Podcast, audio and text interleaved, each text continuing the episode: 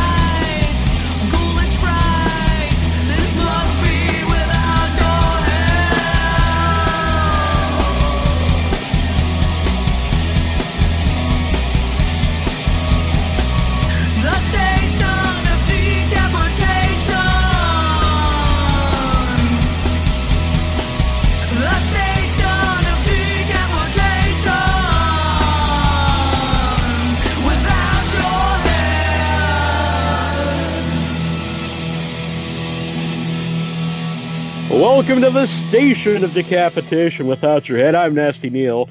I'm joined by the returning horror icon. He's Chop Top Otis. He's uh, he's actually the guy who introduced me to the, the genius of the human centipede, and you can see him in Shed of the Dead. Comes out the 17th. Bill Moseley. It's very cool to have you here. Well, thank you very much. Nice to nice to be back. Yeah, yeah. So, how did you get involved in Shed of the Dead? Um, you know, I got a call one day from my uh, manager, Judy Fox, and she said, um, uh, "How would you like to go to England and be in a horror zombie comedy called Shed of the Dead?" And I said, uh, "Sure." I'm always I'm always happy to you know to uh, I'm always happy to get to get uh, opportunities to work. So uh, that was really what what sealed the deal. I, I read the script; it looked great. I liked the character Doc, my my character in the uh, movie, and uh, you know I saw that uh, my buddies uh, Michael Berryman and uh, Kane Hodder were also in on it, and so I said, "Shit, yeah." Yeah. So, was it was it a fun experience?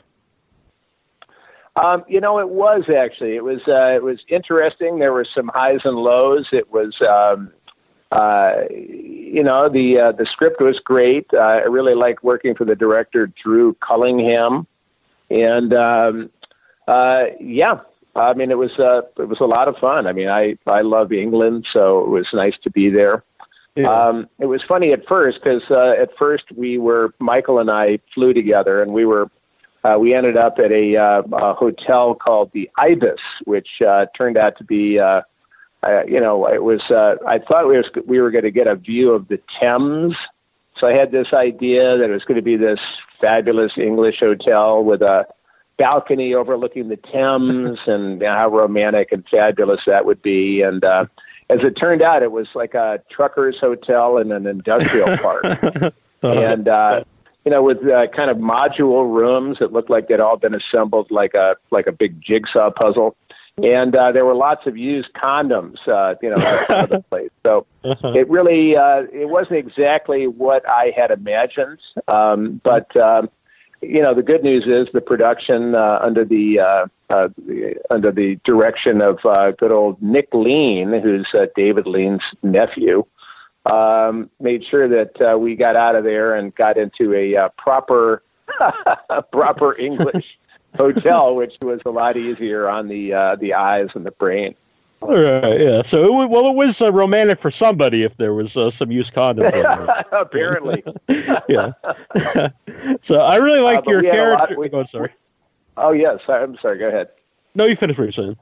I was just going to say that it was, uh, you know, so there were there there are always on any production there are always challenges, you know, unless it's uh, you know the Avengers Endgame, in which case, you know, the pace is slow and everybody you know is rolling in cash. Uh, but I think uh, you know with uh, you know my bailiwick seems to be low budget independent horror features. And uh, so there are always, uh, you know, more uh, challenges, let's say, and uh, and different uh, kind of a different topography altogether. So, uh, and that's what makes it fun, and actually ends up uh, informing the character uh, from time to time. hmm I really, I really dug your character in the movie. I really loved the movie. I thought it was a lot of fun. But uh, so you're, Oh, your guys, you. yeah. So you're kind of like a serial. Well, you are a serial. I don't want to give too much away, I guess, but like a serial killer cannibal. And I like the fact that you actually are having fun and enjoying the zombie apocalypse. Absolutely. I mean, for for uh, for Doc, it really is a dream come true. And uh, you know, the whole idea of uh, necklace of uh, dried ears and vaginas and nipples and whatever I've you know carrying around. Uh, you know, it's very much uh, you know it's it takes the page out of uh, the Vietnam War when uh, you know that was really the first time those kinds of images were in our consciousness. And uh, so Doc really just does seem like. Um, a guy who uh, you know has had to keep everything on the on the on the sly, just uh, all of his uh, his midnight uh, meanderings and burials, and uh, now thanks to the apocalypse, not only can he do what he loves to do out in the open, but he's really kind of uh, heroic. Yeah, it's a neat, it's a neat twist. He's like the, he's a hero now in in this new world. Yeah, And Yeah. uh, since and since there are a lot of zombie, you know, movies, it's cool when something like original comes along. Yeah, it is. I mean, I that's why I thought that um, you know, for what this movie was, you know, of course, I was a big fan of Shaun of the Dead, hmm and so um, you know, it was. Uh, you know, I was thinking that that uh, I didn't know if that was going to, you know, be a uh, a conflict insofar as that that you know was such a popular movie that was this going to just be another uh, you know kind of a a remake of Shaun of the Dead, but then it has its own, you know, individual quirks and uh, the storyline. Uh, you know, I love the, um, you know, I love the fantasy uh, part of it that's weaved into the uh, or woven into the um, into the plot, where there are these, you know, kind of flights of fantasy and. Uh, you know, it ends up being really kind of cool. I think it ends up actually being kind of, uh, you know, it's actually there. There are some, you know, real emotional moments in it. Uh, you know, the whole thing is, you know, pretty amazing, especially when you consider um, what uh, the way that Michael Berryman appears. uh huh. Yeah. Got to say that when he came out in that costume, uh, I was there that night. We were shooting together that night, and uh, I really was uh, just uh, dumbstruck. I thought that was pretty amazing. yeah, it was pretty sweet. Yeah. So you never saw that side before, Michael Berryman. No, you never really have. Yeah. You know, and it's so funny. I mean, uh, that that was even more surprising than. Well, actually, it was right up there with um, Lords of Salem. Um, You know, the Rob Zombie movie where Michael and Sid Haig are uh, witch hunters, and they and Michael has uh, uh, long curly hair under his Mhm. black cap, which uh, I thought was also a pretty pretty wild look. Yeah, definitely. That's. I would say that's a really. really can't touch. Yeah. Mm. I would say that's a really underrated uh, Rob Zombie movie, in my opinion. Is uh, Lords of Salem. Yeah. Um, you know, I thought I thought there was a there was a lot of it. Uh, you know, I I actually especially would love to see. I don't know if it would be a sequel or a spin-off, but I thought that uh, in Lords of Salem, the, all of the uh, uh, the historical stuff from you know the witches in Salem and the 1600s. I thought all of that stuff was really cool, and I would love to have seen a, a whole movie of that. hmm Yeah, definitely. And I, I'm in Massachusetts, so uh, I went and uh, my friend showed me some of the places like where it's actually filmed. So uh, that was pretty cool. That is cool. Yeah. So uh, you have some great lines in Shed in Shed of the uh, Shed of the Dead. Uh, I particularly liked if you soak them in vinegar long enough, they taste like calamari. uh, so know, when you that's, that's Drew Cullingham. That's our writer director. yeah had you had you known him before the movie? Um, I had not. No. Yeah. So is he uh when you work with like a young director, uh is that always a fun experience? I well I assume sometimes it's maybe not or uh, what kind of experiences are like when you go in and it's like a, a new director you haven't worked with before? Well, you know, it is. Uh, you know, it's interesting because um, a lot of those jobs for me are are uh, offers. So Mhm. they basically say well, we would love to have Bill in this movie playing this part. So that's great. So uh, right off the bat, uh, you know, I I appreciate the fact that they want me in their movie, um, and so already I'm I'm kindly disposed toward you know toward my employers. Um, meeting the directors, uh, for the most part, it's been a, a really great experience. Of course, everyone is different. Um, sometimes, uh, you know, certainly there are different directorial styles. Uh, sometimes they just want you to do exactly what they say, and uh, other times uh, that's that I can do that, but it's less fun for me. Other times, uh, like with Drew, uh, you know, it's it's it feels a lot more collaborative. So that uh, if you have an idea um, uh, and it works for the writer director, then you know you know the more the merrier. Um, I, I also understand that uh, directors can get a little uh, overwhelmed by actors who think that they know better and want to rewrite the whole script, and so that can get a little too much. But um, you know, every once in a while, I try to, you know, if I see something, I, I, I, I uh, I'm always happy when the relationship is such that it seems like that's that it's okay for me to suggest something or say, hey, what about this? Uh, and uh, Drew was uh, very easy to work with. Mhm. I think he was very happy.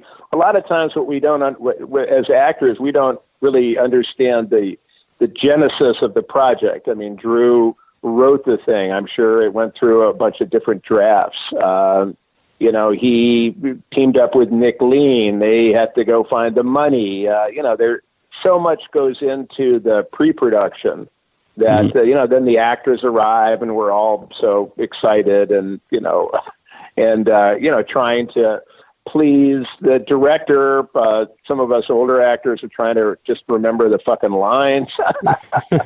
And uh, you know you're kind of working it out and you know duking it out with the costume people and the makeup people and you know so there's all of the buzz of the production.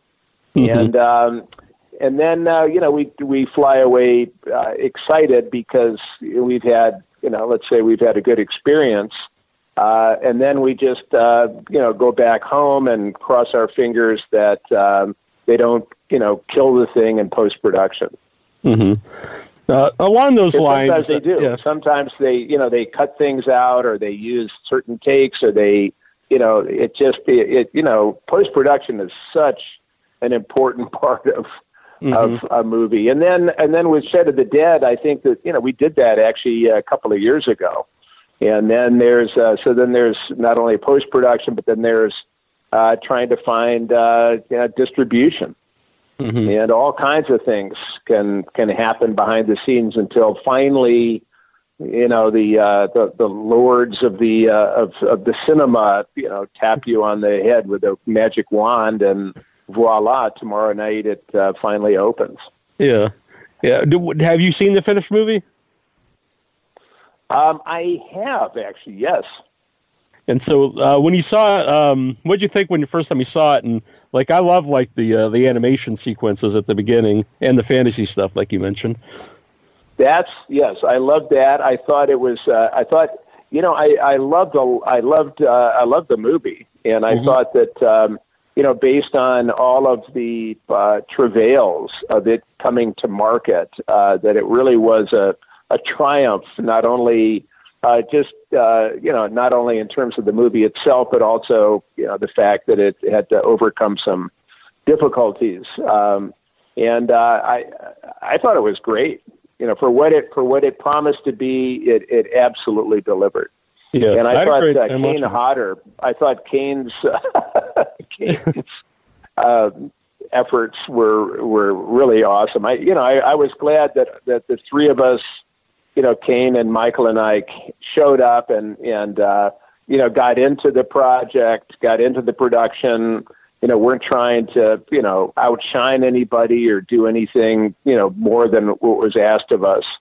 And I, I thought we all, uh, you know, I was actually, you know, relieved to see that we all delivered, you know, in a fairly, you know, obviously a visible, but you know, uh, low key enough so that we didn't, uh, you know, steal any spotlights from anybody, and just really kind of uh, fit right into the production. I thought that was also very gratifying.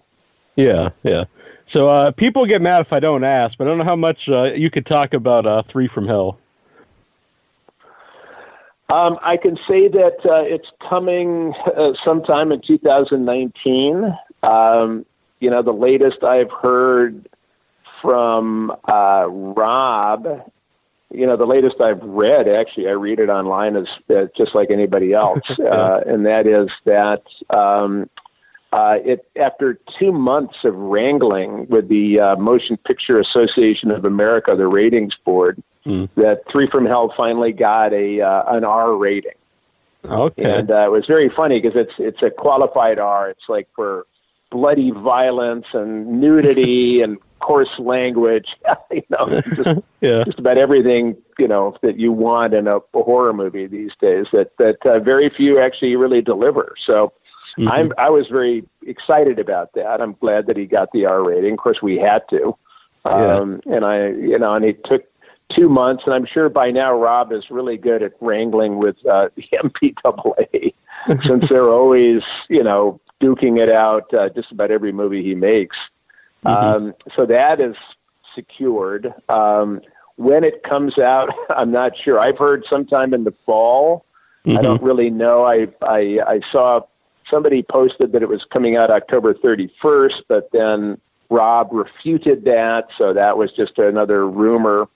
Uh, what what I am excited about is that uh, everybody seems to be aware of it. They're very Mhm. excited for it, and um, uh, I do know that Rob is really really happy with the movie, and so that when it does come out, um, I think he's uh, he's very proud of it, and uh, you know, in the meantime, of course, he's on tour with Marilyn Manson. Yeah. Um, and I think that's, which is actually great. He's a great uh, marketing person. And of course, when he's on stage in front of 30,000 people, uh, I know from seeing the end, the last uh, stop of his uh, Manson tour last year, uh, that uh, during a break when he's doing a costume change, you know, up comes the uh, the teaser trailer for Three from Hell. So he's Oh, out nice. there uh, marketing it. yeah, that's pretty awesome. Yeah. yeah, Yeah. which, which is a lot of lot of words for and and saying very little. I know, but Yeah, no, that's cool. I understand, and I don't want to know too much about it Yeah, either. So, but I, I did want to ask something because I always find it interesting that it's really called like this a sequel to Devil's Rejects as opposed to like the third one in the House of a Thousand Corpses, and uh, I don't really think you know. I don't know why I find that interesting because it's more of a sequel to the second movie as of the third one in the in the trilogy. So, is uh, would yeah, you say that I, I hadn't that heard you're more? that. I hadn't heard that really, and I, I hadn't really even fig- thought about the the uh, the, the distinction uh, between one or the other. But um, uh, it is it is going to uh, you know it does definitely have uh, the fireflies. I mean you know we're we're still in it, and uh, that's why they say free free to three and. You know, I've seen a T-shirt. In fact, I think they even sent me one with uh, Sid, nice. me, and Sheri on it. There's another Mhm. T-shirt with uh, Sid, uh, uh, Sheri and Richard Brake and me. Uh, you know, I, as I say, I uh, basically just, you know, we'll we'll sit back and wait, and and I, you know, I, as I say, I hope for the best. Yeah, yeah. It's well, very you, exciting for me because uh, you know it's it's something. It, you know, it was. I think Devil's Rejects was 2005, Mhm. so that was a mere 14 years ago. Mhm. And uh, so, of course, it's you know, it's exciting. Yeah, you know, definitely. Uh, and uh, uh, the problem, of course, is that uh, you know it's we all have to wait, and uh, you know, I'm, Mm-hmm. I'm sure if we you know have fun this summer or whatever, you know, the wait the time will go by quickly enough. But uh, right now, it just seems like you know when is it going to come out, man? Yeah. so, uh, are you still doing music with uh, Phil Anselmo? Um, you know, I'm not actually doing it with Phil right now, uh, Mhm. but I am doing it with another housecore records uh, band called War Beast. Oh, nice. Uh, you know, they they uh, they just lost their lead singer Bruce Corbitt, who died of cancer a couple of months ago, oh, and sorry uh, to hear that. the guys from War Beast um, and I are forming. We formed a little group called Mister Machine, and uh, we're working on uh, some songs right now. So that's uh, that's very exciting. Very cool. I'm uh, I'm curious Yeah. to check it out. I always I always dig your music. Yeah, yeah. Well, thanks, man. I appreciate it. You're welcome. So, Shed of the Dead comes out I- tomorrow. in fact, in fact, yes, and in fact, I just I just saw on online actually that uh, that uh, Buckethead turned uh, 50 a couple of days ago, Oh, really? Well, happy birthday to Buck. and that's pretty well. Yeah, happy birthday Yeah. to Buckethead. If I'm sure he's listening. He listens every episode. So, uh, Yeah, come on, Buckethead.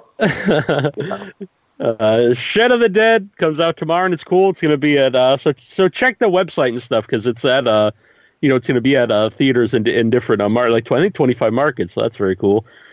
And uh, yeah, I really, cool. du- yeah, I really dug. it. I really had a lot of fun. Not just because you're here either. I really had a good time watching the movie. No, and I appreciate it, and I, you know, and I appreciate Indican Pictures, and they're the they're the company that uh, that picked up uh, Shed of the Dead for distribution. So, you know, shout out to them, um, you know, and to Nick Lean and Drew Cullingham for for staying with it, and uh, you know, it's very exciting again that um, you know it's it's finally coming out. You know, we we love that. hmm And I'm an old Dungeons and Dragons uh, nerd, so I was uh, Oh, I was very pleased. Yeah, I was very pleased to see uh to see the fantasy stuff in it. Yeah, me too. Cool. All right. and well, again, of course, uh, in my, and Michael Berryman. yeah, Michael. you know, in an unforgettable, an unforgettable role and an even more unforgettable costume. Yeah, and like you said, all all Yeah. three of you guys are really uh, part of the movie. Um, it's not like oh, that's you know, there's uh, Bill and he's just kind of stuck in just be- so Bill Moseley's in the movie or Kane Hodder. You're like part of the movie, and you guys all have fun roles, and it totally works in the movie. Yeah, and we, you know, that's that's uh, you know, we we all like the story, and we uh, we love working for Drew, and um, you know, even though I don't know if we'll be around for a sequel. Right.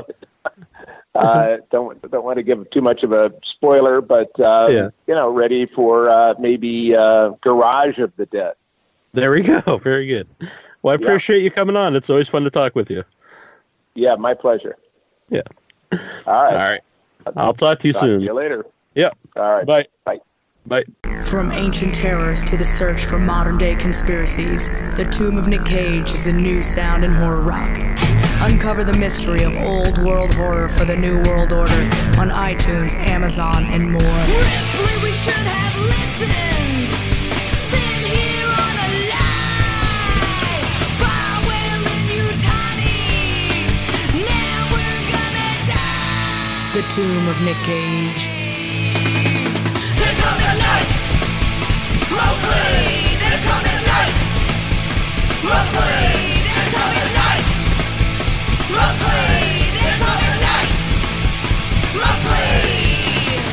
Find out on Facebook, Twitter, and Instagram. The Tomb of Nick Cage. Hey, you. You're listening to youwithoutyourhead.com, and this is Michael Berryman. Don't touch that dial. Welcome to the station of decapitation without your head. I'm Nasty Neil, and I'm joined by the returning horror icon Jason Voorhees, Victor Crowley, and currently Mr. Parsons of Shed of the Dead, which comes out tomorrow, the 17th. Kane Hodder. It's very cool to have you back. Hey, it's good to be back. I, lo- I always love the name of the the show.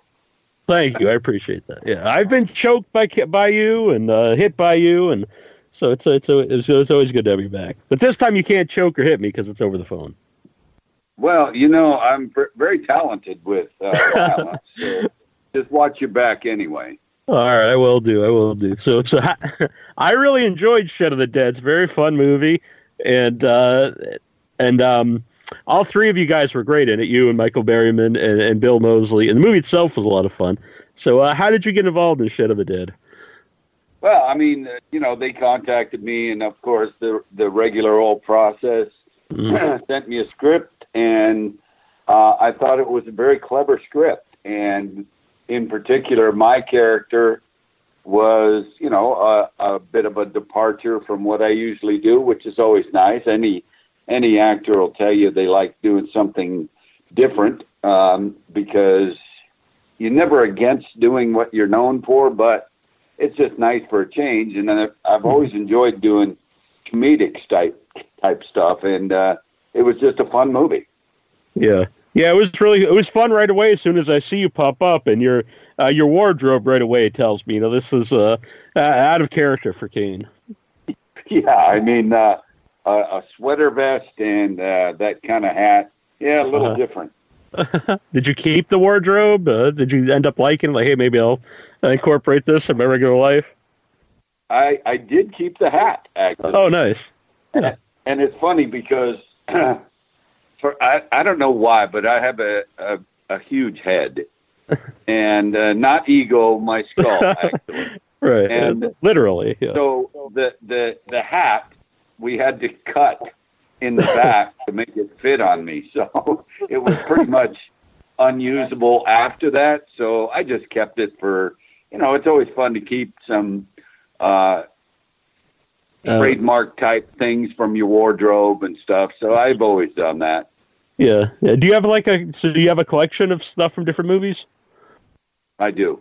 I keep something from just about every movie. If if I play a character that's that's you know somewhat prominent, I like to keep a, a souvenir of some type. Yeah. Uh, do you do you have any particular items that are like uh, special to you? Or are they all special? I guess. Uh, well, I mean, I guess you're alluding to did I keep hockey masks? And yes, I did. Uh-huh. well, of course, uh, you would have to. So uh, this I movie was if I'm going to bust, bust my ass for months wearing that that costume, I should be the one to keep the the best part of it. You know. I agree, hundred percent. So, uh, so this was filmed in England. Yes. Yeah. And uh, have Yeah, you ever? and It, it, it- you know what's what's interesting is that you notice that my character is Canadian Right. because I I couldn't pull off a convincing English accent. Okay. So they thought, well, you know, Americans don't know anything about allotments, which we really don't.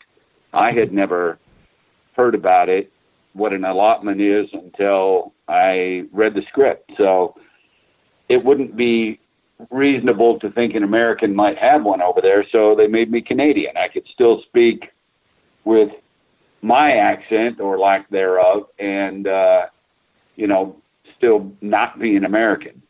hmm Yeah, it, it totally worked. So, so did you give it a go though? Did you try the the English accent? Uh, not really. If if you can't do it, you know, really well, yeah. I think it's almost like it would alienate English fans. But oh my God, that is terrible. You know, just like Right. any other accent that somebody tries and doesn't do it well, it makes that demographic a little bit disappointed. I think so. I just didn't even. I knew I couldn't do it, so Sure. I just went the other way. Yeah. So had did you know the writer director Drew Cullingham before the movie at all? Uh, not personally, no. hmm So uh, what was he like when you first meet him and to work with? Uh, you know, I, I doubt if anybody's ever going to come on and say this guy was an asshole, was, you know, Uh huh. not very nice and stuff like that. But it, truthfully, everybody was great. It was uh, a complete pleasure in all ways doing the film, and you know, not often does it happen that way, but it certainly was the case this time.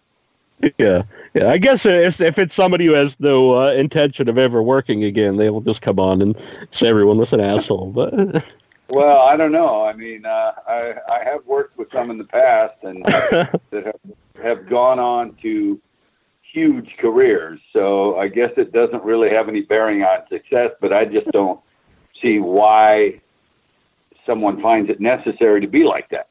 You know? yeah, why, why, yeah, why be like that when all of us are trying to do a, a film together? Why do you have to be an asshole just because you're the director, for, say, or or something like that? I, I just don't understand how that can be productive. hmm So there was a there was a lot, lot of great lines throughout the whole movie, but uh, you had an insult which I'd never heard before. You called someone a little cockhead.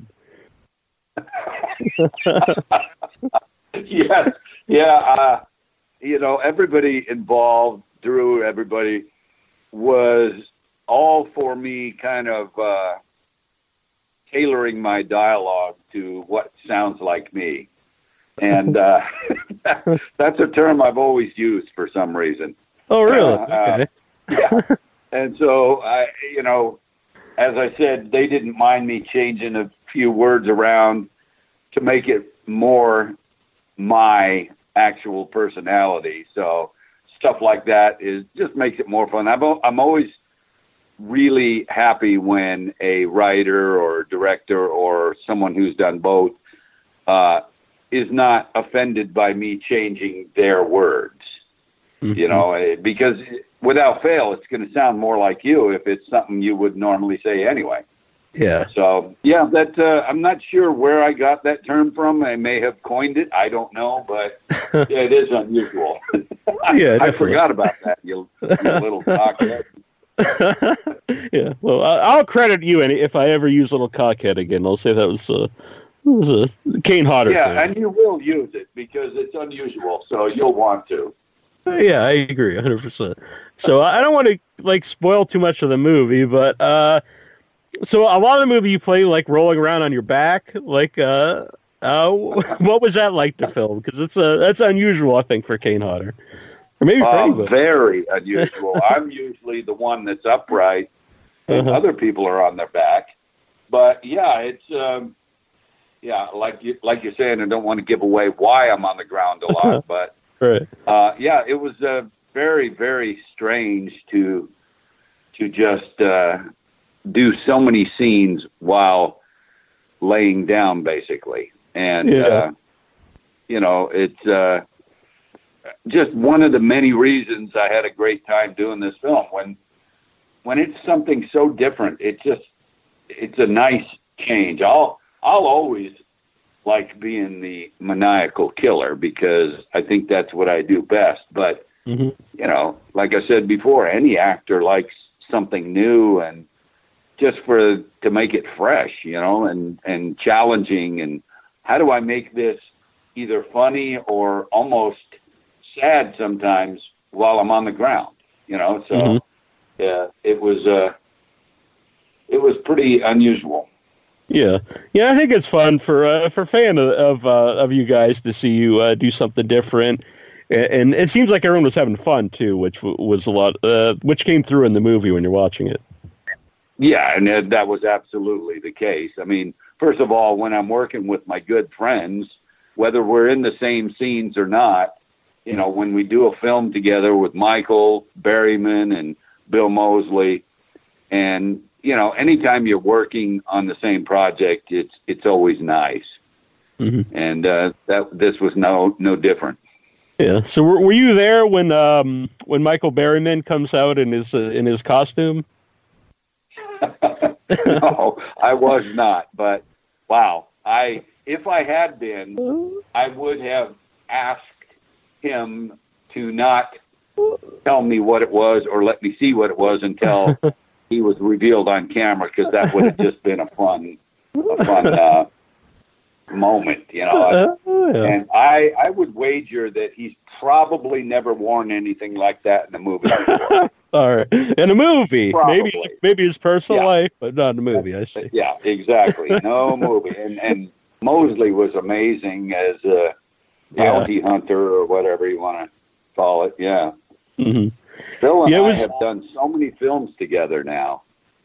It's uh, it's a lot of fun because I think he's a tremendous actor, and Yes.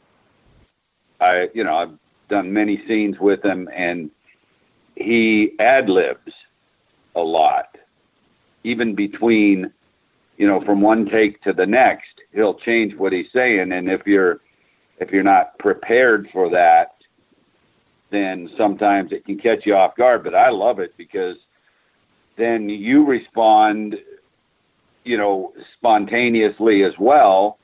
Mhm. And there's no way the scene could ever come off as rehearsed because we've never done it before. Right. And I, I just, I enjoy work, working like that. Yeah. So when you work with someone uh, like Bill, like uh, frequently on uh, multiple stuff, um, does that uh, help like the chemistry when you guys are working together? Oh yeah, of course. I mean, you know, I think anybody, any actor will tell you that it's nice when you have a personal relationship with someone uh, because you know each other's strengths and stuff like that. So you'll you'll draw from that kind of stuff. And I'm checking right now on IMDb, and it says that Bill and I have done 19 films together. Oh wow. Yeah, I I was think looking that a couple earlier. those are in, the works, but Mhm. yeah, wow. Yeah, I was looking earlier. I noticed a lot of the stuff coming out was uh, both you guys in together, which I thought was pretty cool. Right. And so, uh, do you ever get bummed if you read a script and you don't have a high kill count in the in, in the movie? I used to, but not Uh-huh. anymore.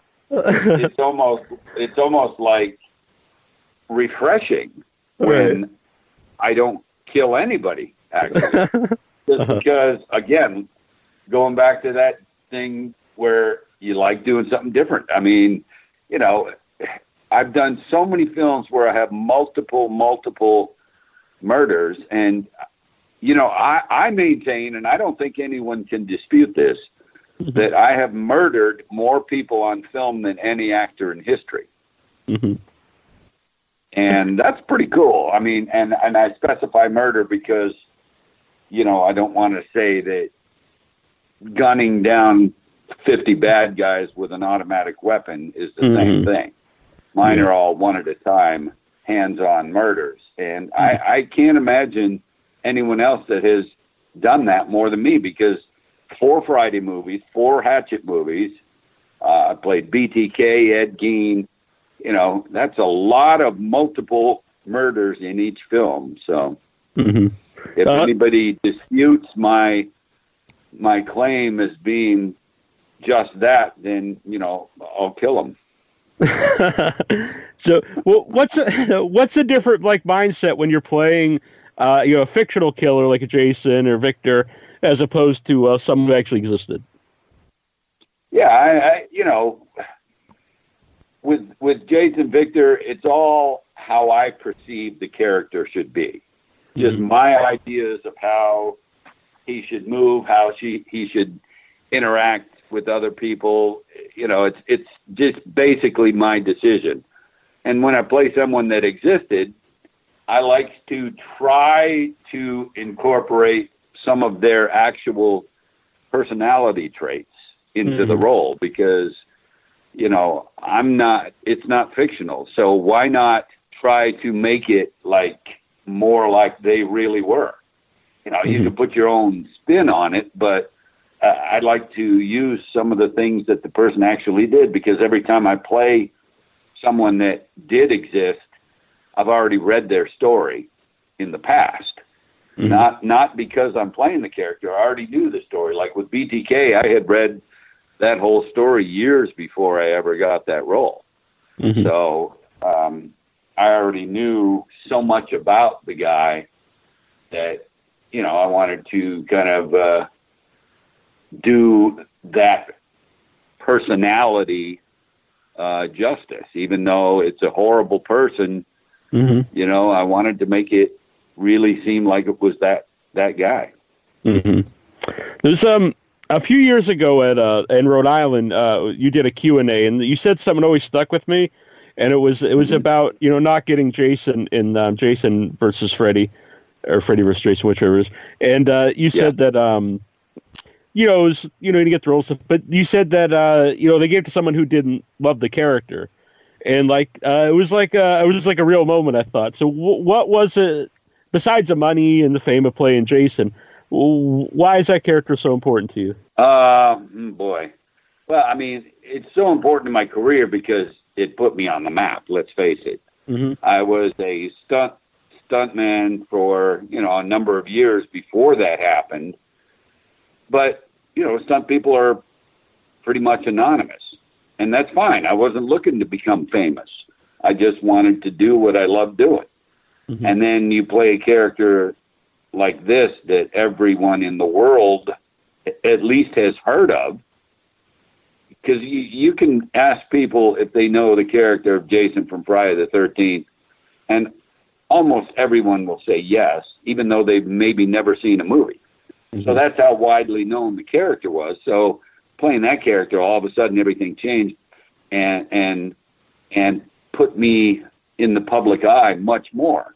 So as I approach every character, I wanted to do whatever I could to do the character justice. And uh, Jason, since there had been six movies before I ever came around, I had to try to do my best possible version that I could come up with just to do honor to the character.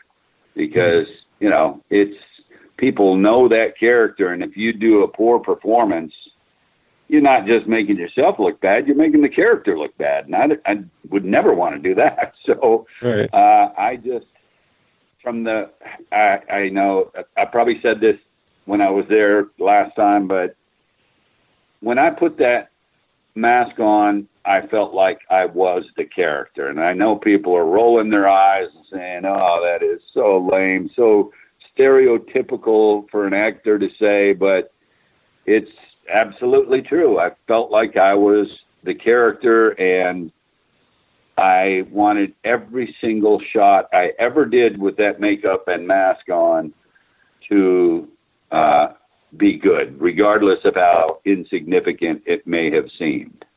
hmm Yeah, and to to uh, many fans, you uh, you're considered you know the best Jason. Well, so I think you know this proof there. Yeah, well, just yeah, you know I don't know. putting it out there. It's hard to respond to that. Sure. I, yeah, I understand. I understand. Yeah. Uh, I want to let people know that your um, the Hell and Back uh, is on Amazon Prime, and it's it's amazing the documentary, and uh, Oh, I love the book. you. Now, a few years ago, I got sick, and I won't go all into it, but I, had, I have a lot of scars, and uh, I had a colostomy bag for a while. It was you know a bad time, and I was really open about it, and uh, got a lot of support from uh, people listening to the show, and even other people who who have other problems. They said it meant it meant a lot to them that I was open about it.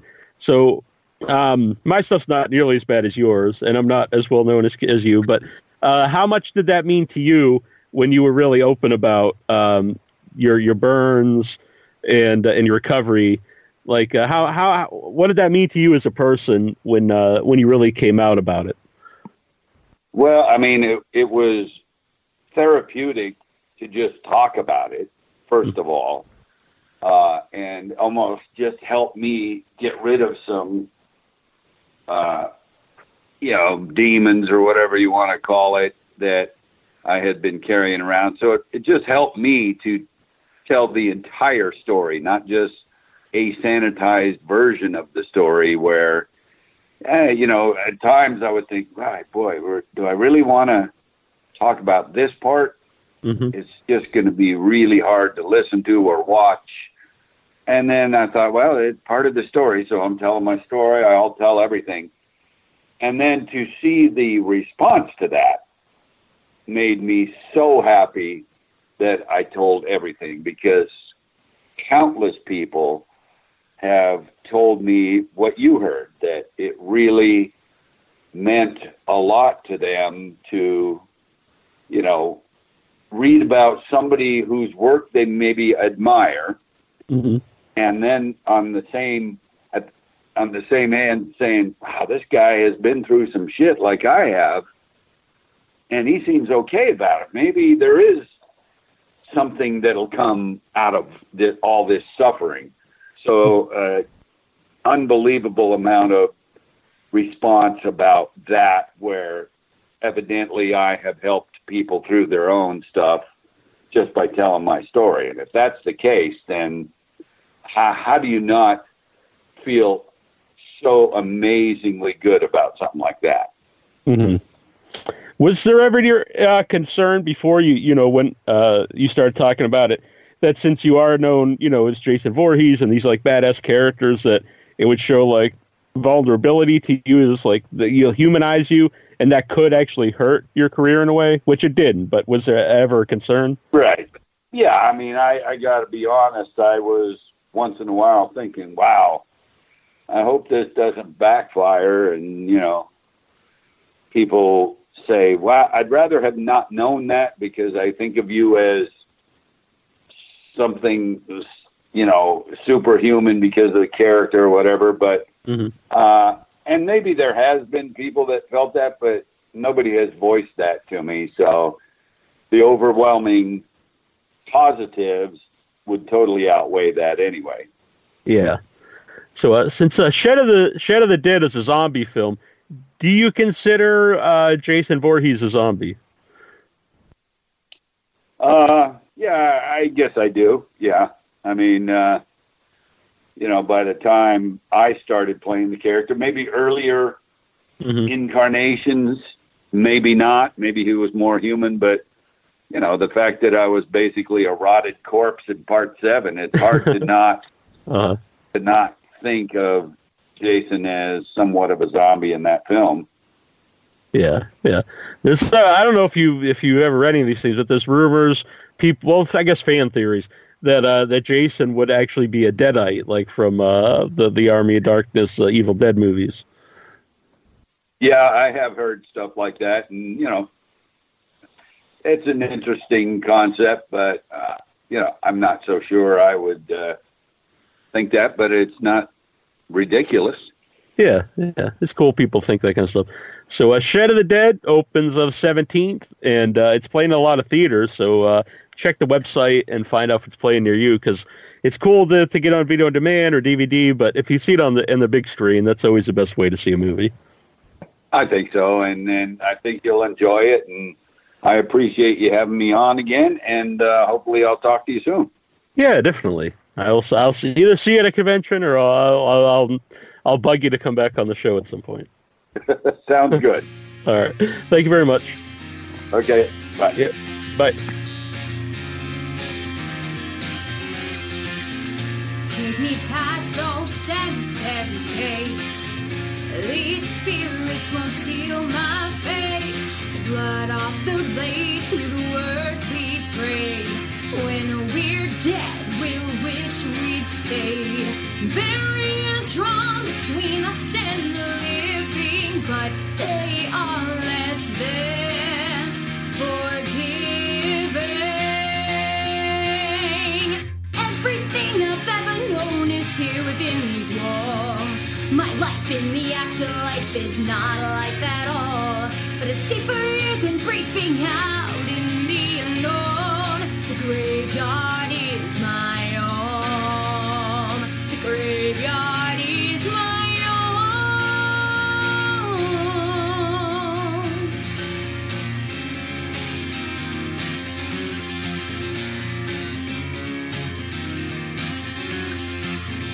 Can you see me through this nightmare? All that's loved is lost, so. You say I should leave here, perhaps you're right. But I've accepted the fear of this flight. Along with the ghosts, I'm making the most out of company that's decomposed. Everything I've ever known is here within these walls. My life in the afterlife is not like that all. But it's safer here than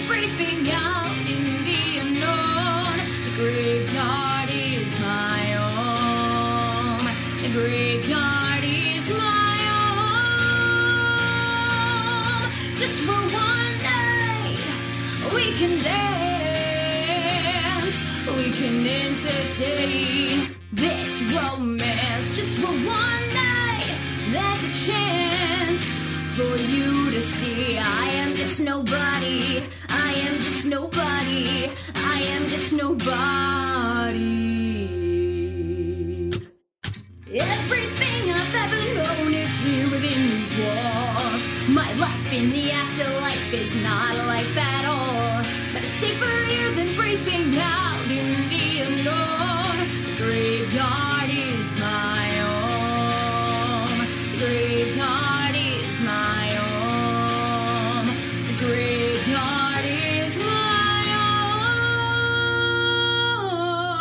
home. Hey, this is Bill Moseley, Otis Driftwood, and Chop Top Sawyer, and you're listening to Without Your Head. Welcome to the station of decapitation without your head. I'm Nasty Neil, and we're joined by the returning horror icon of The Hills Have Eyes, The Devil's Rejects, One Who Flew Over the Cuckoo's Nest.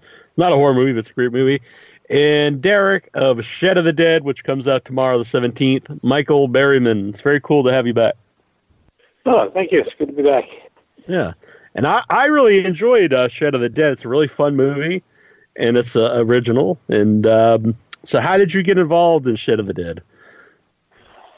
Um, well, um, I'll be more involved tomorrow when I get a chance to see it. I fly down to Los Angeles and go to to a uh, premiere screening.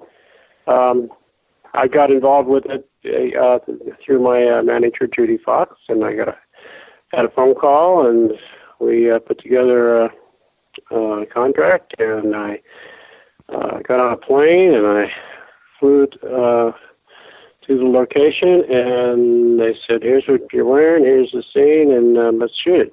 So pretty much uh, just uh, show up and work. Yeah. you know, there wasn't a lot of uh, pre-planning you know, on my part. It was just like, uh, "All right, I can pay some bills." Yeah. so, you haven't seen the I'm finished movie yet? I got you. No, I've just, I've seen a little this, a little that. I worked. I was in and out in one day, so uh, all I've seen is what's been on online. All right, cool. Well, I hope you. Uh, I hope you di- you dig it. Uh, I was going to ask you about the because the opening scene's very cool. The animated uh, sequence for the for the uh, the title sequence and stuff. So uh, I think you're in uh, you're in for good for a movie. Good movie. Yeah, it's uh, you know, the the premise is uh, um, nerdy and uh, it's uh, honest to the situation, so you, you have fun with it. Yeah. So I had uh, earlier talked to Kane Hodder and and Bill Moseley, and uh, they both brought up um, your scene where you're a horse and, and and your costume you're wearing. Kane was uh, was sorry he wasn't there for that. Uh, so what was it like when you put on that uh, the attire? Um, it was uh, surprising debate scene, and I wish I hadn't done it. oh really? You you wish you didn't do the scene?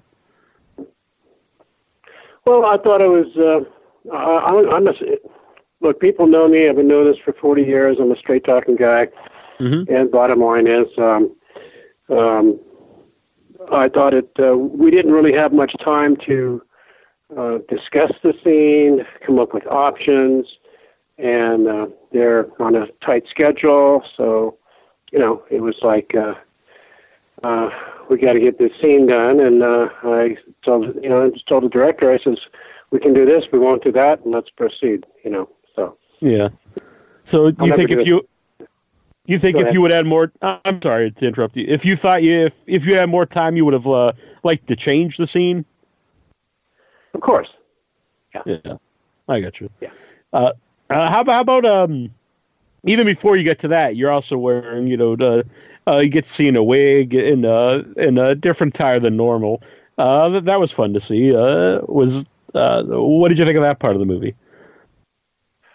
Well, you know, the guy's kind of, you know, probably an executive with uh, some quirks. Uh, you know, I've, I've worn wigs before, most notably in um, uh, Motley Crue's "Smoking in the Boys' Room" video, which Mhm. was just delightfully humorous and uh, charming. And uh, um, it, you know, it's fun to play uh, against type, so to speak. And uh, um, yeah, I. Uh, uh, I, I that was the wardrobe, so that's what you go with.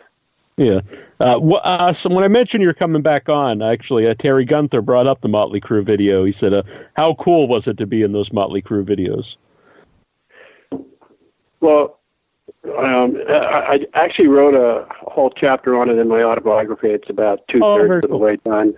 And uh, it kind of went like this. I got a phone call from my agent. It was an older agent. He'd been in Hollywood for a long time, very respected. His name was Lou Deucer. He had like the, you know, uh, charming Errol Flynn kind of mustache, whitish grayish hair. Kind of a, okay, kid, uh, you got a gig. Now he said gig, which was you know means a job, which sounded pretty funny coming from him. But he was a pretty savvy guy. He was uh, he, a good negotiator. Um, and I said, okay, uh, uh, where am I going? Who am I working for? And what's the contract? And he said, tell me the contract. And he says, uh, uh, it's uh, you're going to go to this auditorium. There's some kids there, and here's the premise, you know, and you're this principal, and uh, I think you'll have a lot of fun. And I said, well, um, what what what music video is it for? And he said, oh, it's for a band called uh, Motley Crue. And I said, what? I, I said, maybe it's Motley Crue. That's that sounds about right. You go have a good time. and off I went. So I called a friend of mine who was he was a very uh, he's been around for a long time. He is a film historian and has wonderful archives. And I said, hey Johnny, um, going to go on a Saturday uh, morning, and we're going to go out to uh, the valley and go to this auditorium, and we're going to film a music video with Motley Crue. And um, I think I need a designated driver because I'm a responsible adult. And he said, "You got it." So he was my driver, and you know, we arrived, and there was um, you know, it was a big auditorium, and uh, there was a stage and curtains, and uh, there's uh, all the the kids, you know, playing the students. They were all getting prepared, and hair, makeup, and wardrobe, and and then they brought me back up stage behind the curtain uh, into which is like the green room hanging out area, and there was the band. I met the band, and they were super nice, very cordial, just delightful, um, very professional. Um, we had, uh, I think we had two galvanized, uh, uh, like, like like you'd feed a horse, a bucket, you know, a big galvanized circular tub. There was two or three of those. They're filled with ice, and probably a couple cases of Corona beer, and eh, probably I don't know, four or five uh, uh, quart bottles of Jack Daniels, and uh, so I said, "Well, uh, I I'm a responsible adult. I have a designated driver, and I'm going to sit here and relax with the guys." And uh, they were, uh, you know, Mick was a big fan of The Hills Have Eyes, and uh, you know, uh, Vince, of course, uh, uh, lived on the beach, and he, you know, he loved surfing. He grew up in Santa Monica, Dogtown. That's what we used to call it, right next to Venice Beach, and so I, I used to uh, surf and scuba dive for years, and we just started talking about life in Southern California, and and um, um, we were talking about how how wonderful it is to be able to have a career in in the arts, especially in rock and roll, and to make it to the level they were at. And they were, you know, they were humble about that. I mean, they worked they, they worked their ass off. They, you know, they're very talented. They're just likable guys. They told me the, I think Nikki told me that. Uh, you know, anytime they have an argument, uh, Mick is the one that kicks everybody's ass and keeps keeps them in line. And um, they were just a lot of fun. And we became friends. I, I did a second video with them, and in between that time, um, I would occasionally call Mick to ask him uh, how he uh, was doing with. He had an issue with his wrist or his hand. I think he needed either some physical therapy or some surgery. He was concerned about, you know, playing guitar uh, down the line and uh, he healed up real well, and uh, no pretense, just you know, rock and roll. That's you know, that's the zip code. So you're going to have fun and be a little crazy once in a while. But um, I, I, I'm not a, t- a tell-all kind of guy. Uh, I've I've been to a, a lot of situations where people go, "Oh, that'd be a great story. You got to tell that," and I go, "No, some things are some things are personal, some things are private." And uh, for me, it's about the work, it's about the art, it's about making friends, and it's about uh, you know entertainment. So that's uh, I is if you don't set guidelines, other people will set them for you. hmm So, um, when is the book coming out? Uh, I said you're three quarters of the way done. Wh- when do you foresee it coming out? Um, I'm thinking around Thanksgiving I'll, I'll have it all done. I, I've got it registered with the Writers Guild of America, and I just got my paperwork from the Library of Congress, so it's protected, and um, and I'll I'll submit my final papers, you know, because uh, uh, I think I sent in uh, 80 pages, and um, further down the line, and publishing is a weird situation. I mean. Um, you have to have so many words, you know, 400,000 words or 300 so many pages. You know, uh, I'm the kind, I'm kind of old school. I'm 70 years old. I, I, I kind of believe like David Schow, who uh, wrote the screenplay for The Crow. He had a nice piece on his uh, website today, um, just talking about, uh, you know, the quality of the work. You know, I mm-hmm. think that matters more than, you know, being a bean counter. You mm-hmm. know, definitely. Uh, yeah, yeah, yeah, exactly. Well, what what's the experience been like to like uh, you know go back and think of all these stories and uh, you know everything you've done in your career?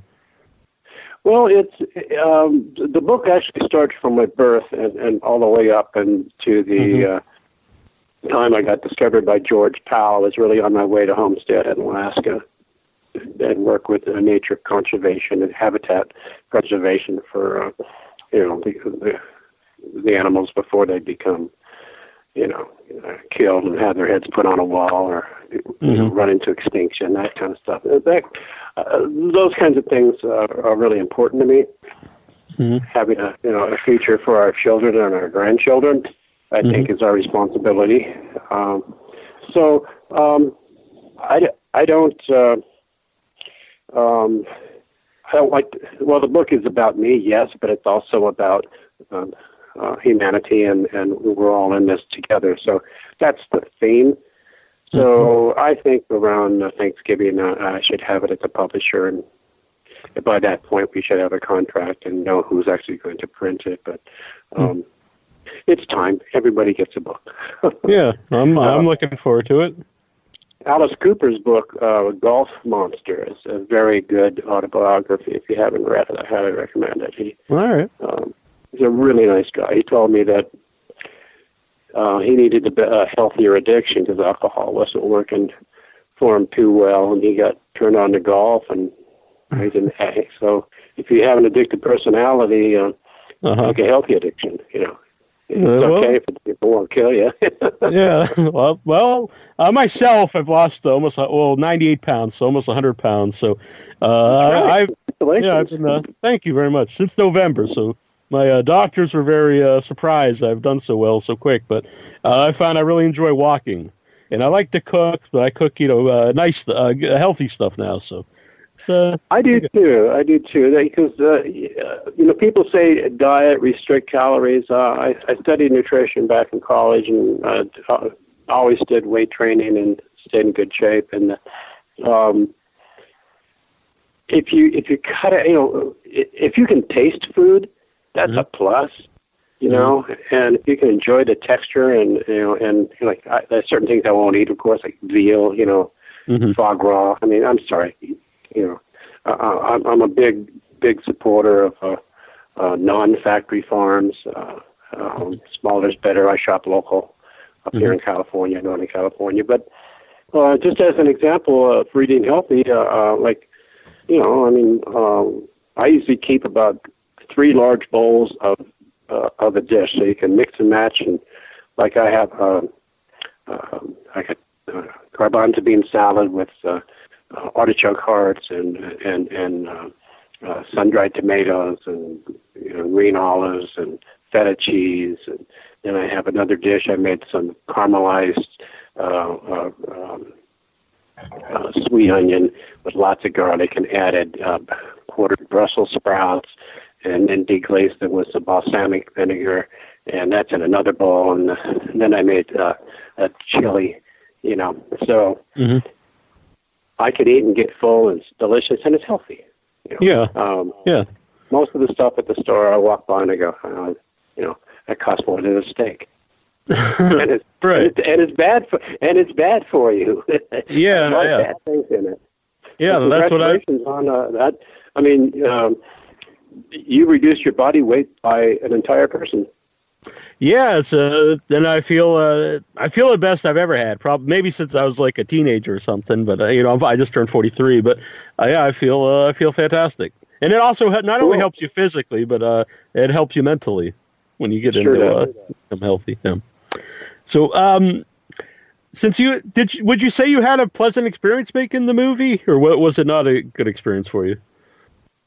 Oh, uh, everybody was delightful. We we had a good time. The gal that uh, played the dominatrix, uh, you know, she's uh, uh, a well-known actor, uh, actress, and uh, everybody was. It, it was fine. Uh, the role was just something I would never repeat, but um, Mhm. what are you going to do? You Yeah. know, uh, like I said, I made a few adjustments to make it less uh, um, uh, self uh, less demeaning. You know. Mhm. Mhm. And I said, no, we're not doing that. We can do this, and I'll give you that, and that's that's how it goes. So, Yeah. um, so I hope the movie does well. Uh, I mean, I hope as you know, up, up and coming director with a wonderful family history and uh, lineage. Uh, um, no, I, I hope it does great box office. So Yeah. we're gonna go down tomorrow and uh, and um, and and be there for the premiere. Do some. Um, um, you know, shaking hands and do some photo ops, and uh, hope it takes off. Because you know, I mean, out of a hundred scripts, maybe one gets made. You know, so Right. kudos. Yeah. Kudos. Yeah. Yeah. I, I had fun watching. Um, do you mind if I ask a few questions? Because people sent some in. I want to mention you were coming on. Absolutely. Absolutely. Uh, Adrian wants to know uh, you were once a guest of Morton Downey Jr. How crazy was the show, and how was Mr. Downey Jr. to you? It was it was a very well produced um, episode of a show. Uh, Mr. Downey uh, actually went uh, into everybody into the green room and one on one with with with each guest and um, kind of laid out the structure of the show. And there was the there was that one lady on the panel that uh, thought that anyone who did a horror movie should be incarcerated and put in prison because uh, she she she was very she had had some personal losses in her life, and so this uh, type of portrayal of, of violence, uh, re- regardless of uh, um, you know, it's setting up for the hero to conquer the, the, the perpetrator, so to speak.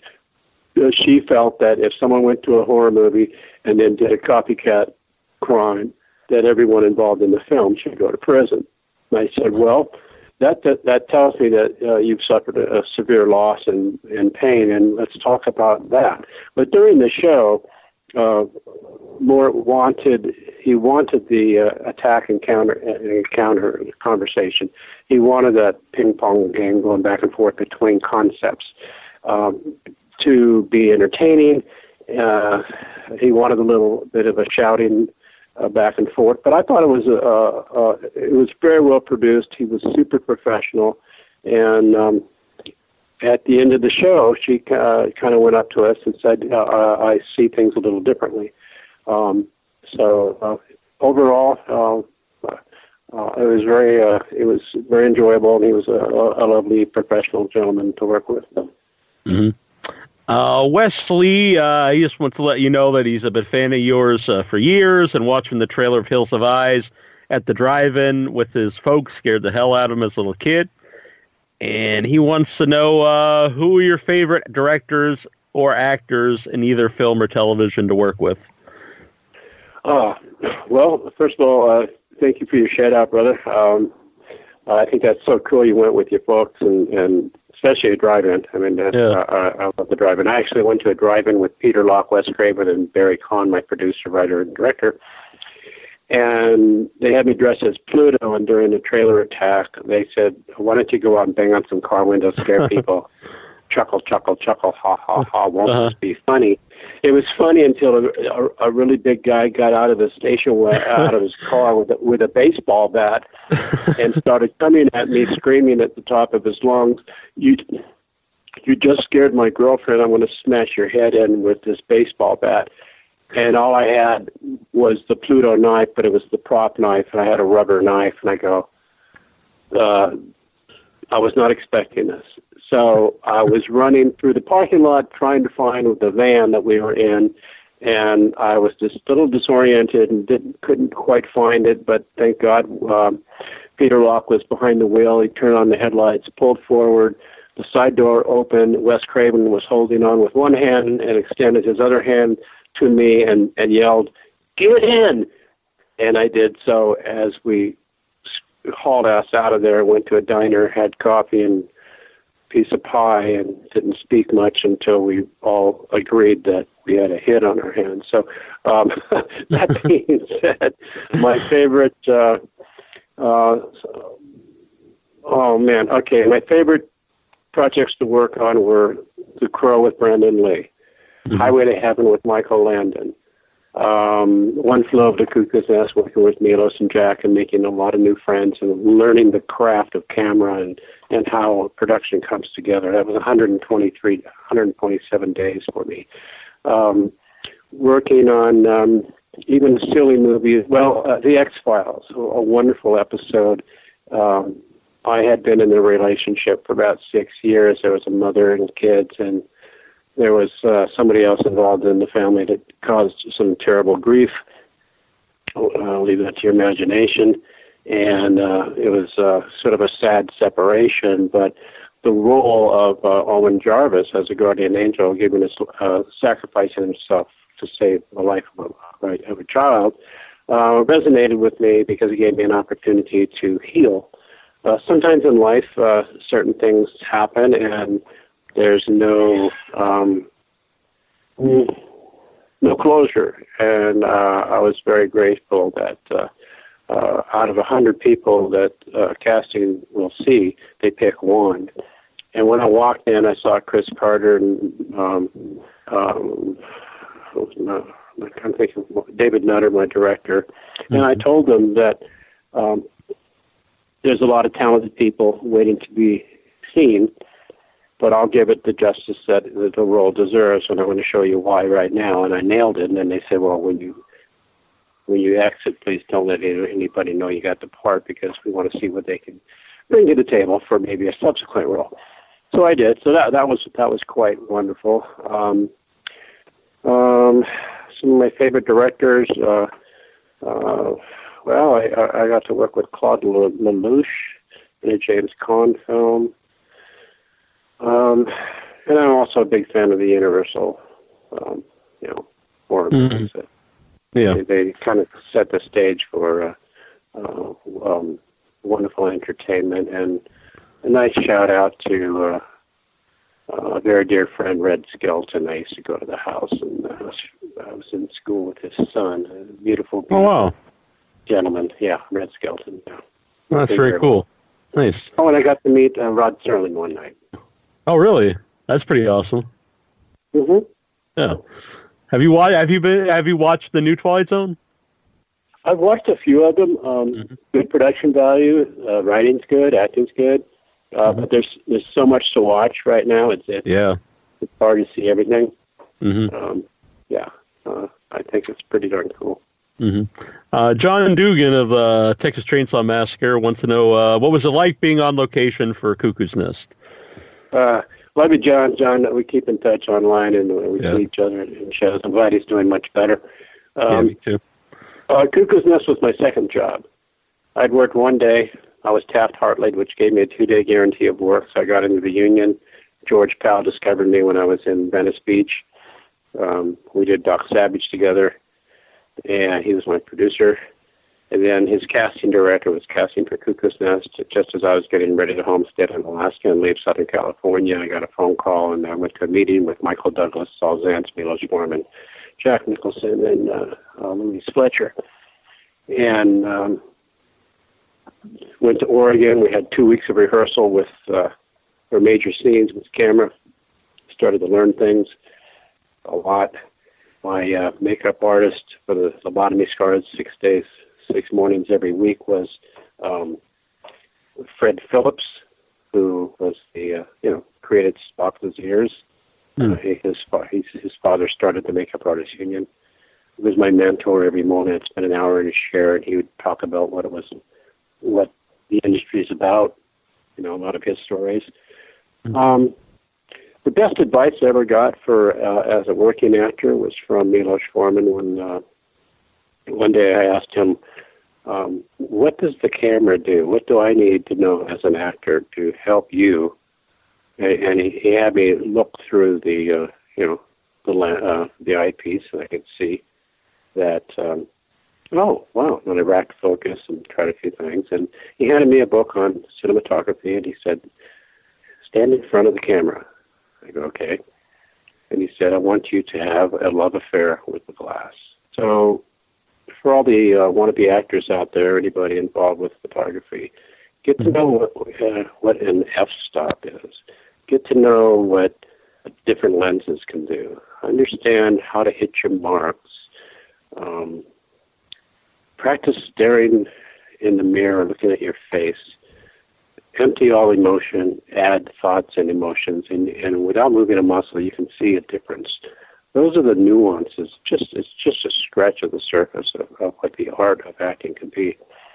And then next time you watch uh, a movie or uh, Big Bang or any anything that you watch and, and enjoy, know that every time the camera changes from a different position, that could be an hour separation between what looks like continuously as uh, five seconds later, now the mm-hmm. camera's on somebody else. No, that could be an hour wow. or even a day mm-hmm. uh, in separation. So, oh wow, how how do they manage to, uh, um, you know, keep that focus? And, and that's another part of being a professional actor.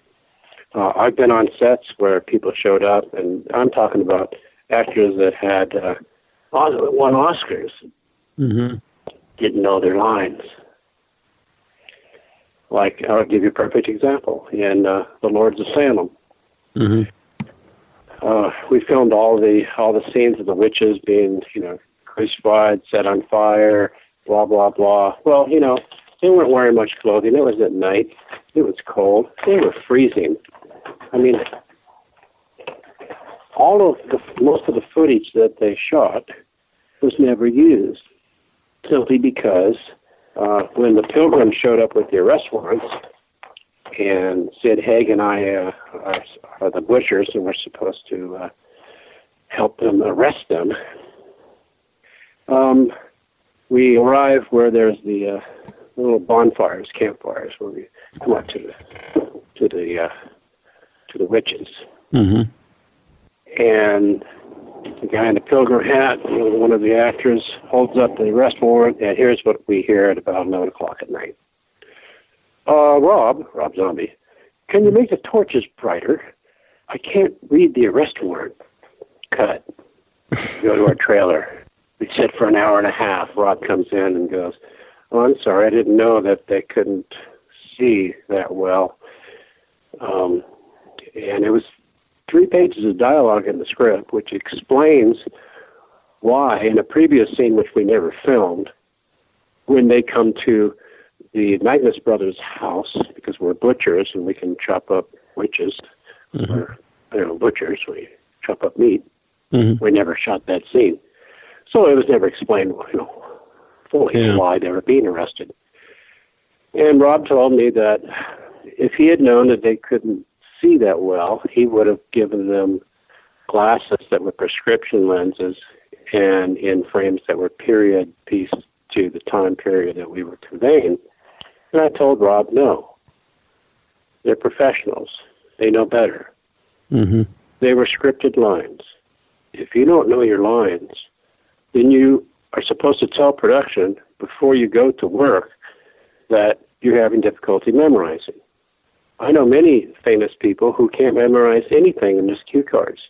But they're mm-hmm. they look great on screen. I won't mention any names. They're very professional. They do excellent performances. Mm-hmm. So they they did not convey that to Rob. And I told Rob, I said no.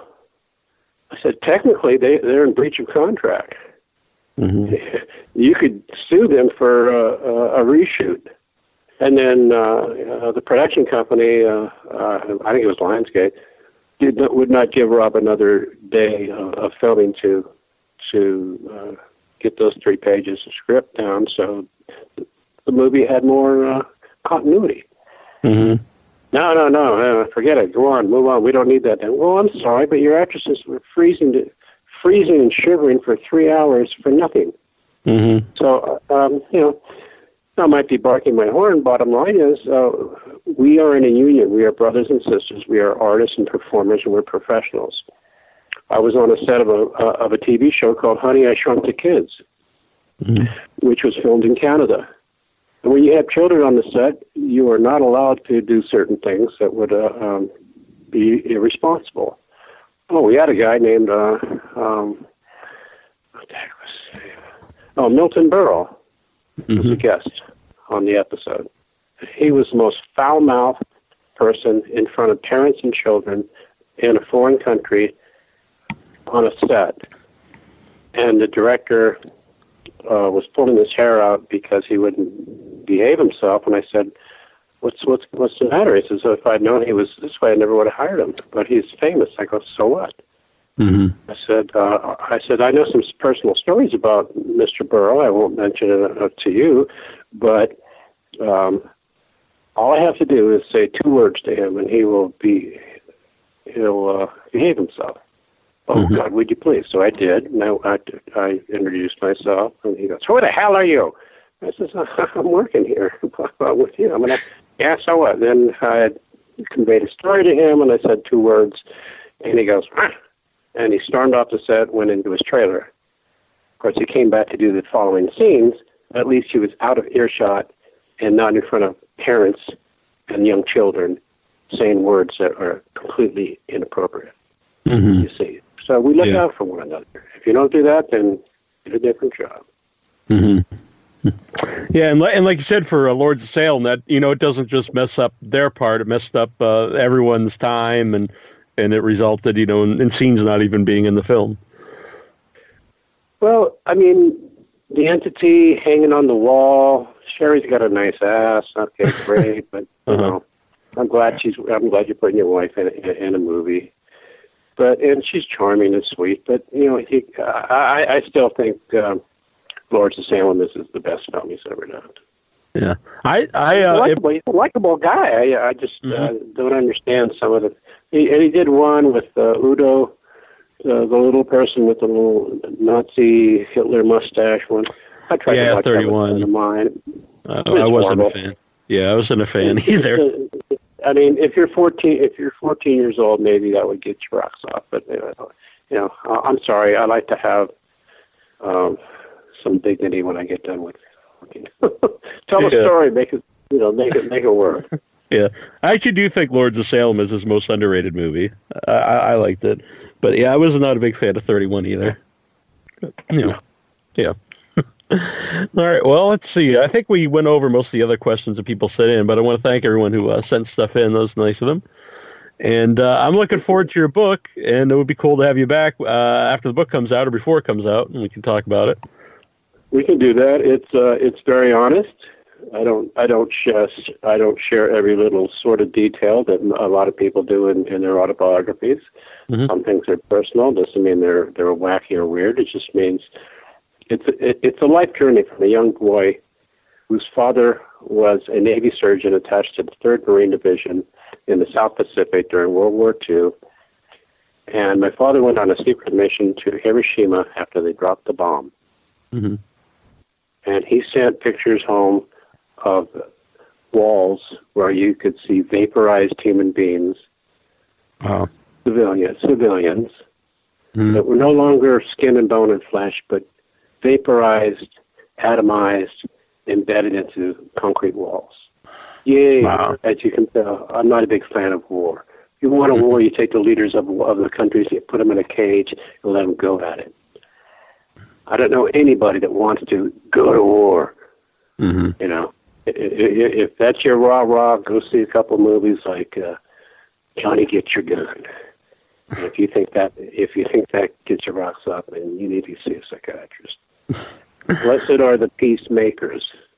hmm Okay, I have a lot of friends, a lot of friends who've been in the military and um, civilian service, police, etc., search and rescue. I was a volunteer diver for a while when, I was in college.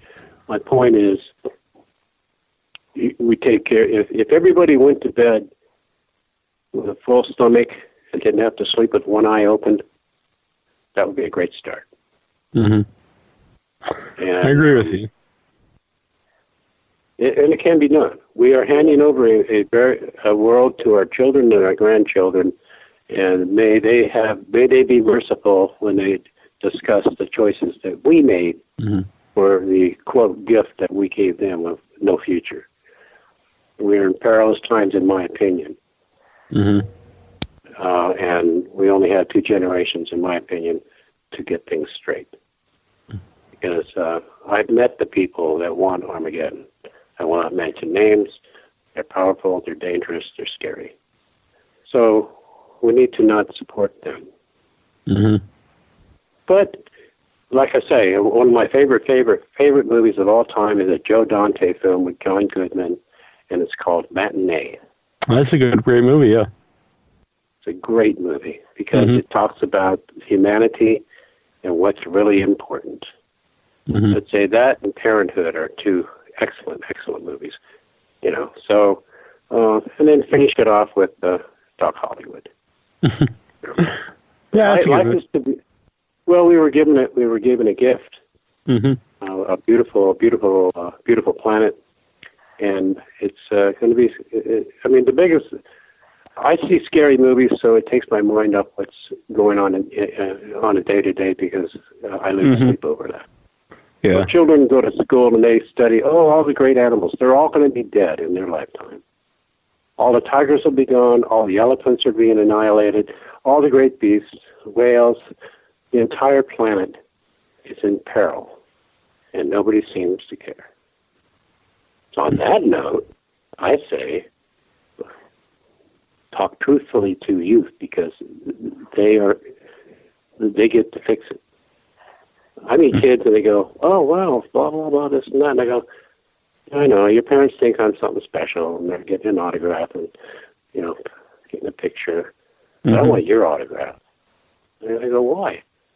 I said, "Because your generation's smarter than the one before you, and your generation are going to be the heroes of the world because you're going to fix all the things grown-ups forgot about." And they look at you like, "Try that next time you see a kid." And they'll Mhm. look at you with ancient wisdom, and then you'll you'll know that uh, they're an old soul. Mhm. And it's not fair. It's not fair to put it all on them. You need to support them. And the way you do that is, is by stepping up and doing the right thing. Hmm Very well said. Well, I uh, always appreciate you coming on. It's always uh, interesting to uh, to talk to you. Uh, you know, whether talk about your movies or something more important, it's uh, not that your movies are important, but I, I always enjoy it and uh, look forward to checking out your book. You bet, betcha, brother. Um, it's raining here in Northern California, so yay. It's, it's very sunny here, and, and I'm in Massachusetts. I'm on the other coast. I'm on Cape Cod. Very sunny out. oh, So I think- oh, yeah. yeah, shout out, sh- shout out to uh, um, Chowder Land. Exactly. Yes, the clam chowder. Yeah. Hey, is um, is it blue crab season yet? I I'm not positive actually. My uncle used to be a big uh, who passed away last year, but he was the big fisherman in the family. And uh, when I was a little kid, we'd go uh, get lobster and go squidding and uh, all all Oh, sorts yeah. of things. Yeah, I'm sorry, but squidding sounds wrong. it is an odd term. It is. Yeah. That is an odd term. Yeah. Well, um, uh, big shout out to all my friends on the East Coast, and um, yeah, if you ever get a chance to uh, do blue crab when it's in season, it's a real treat. All right. Yeah, I used to catch crab with my uncle, but I think we just I'm not sure what kind they were. I think they were just little ones we would use for bait to catch bigger uh, bigger things. But I don't think we were. Yeah. like you do. All right, brother. Have Thank a lovely day, and uh, to all my fans, I want to say thank you for going to my Facebook page. Thank you for all your support and your letters, and um, we'll see you in the movies. Very Bring good. Thank- I can't eat popcorn, but bring the popcorn. All right. Thank you. Thank you. Take care. Congratulations on the on the thinning. Thank you. I appreciate that. all right, stay with it. Yep. Bye. All right. I will. Bye. Drifting into this wretched night, slicing my heart out to set this right. I scour for words, not finding the one. Nothing to salvage what's been done.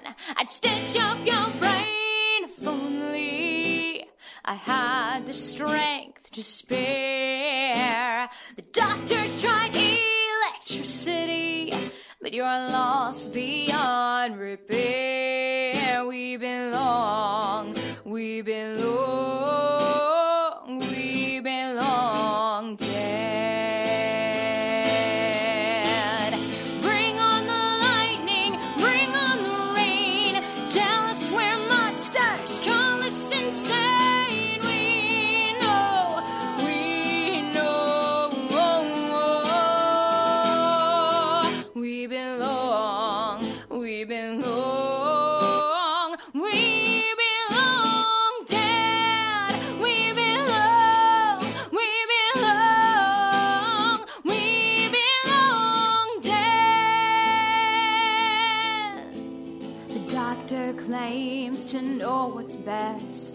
such wisdom we cannot test. With his hands on my cold skin, I feel the fear stirring within.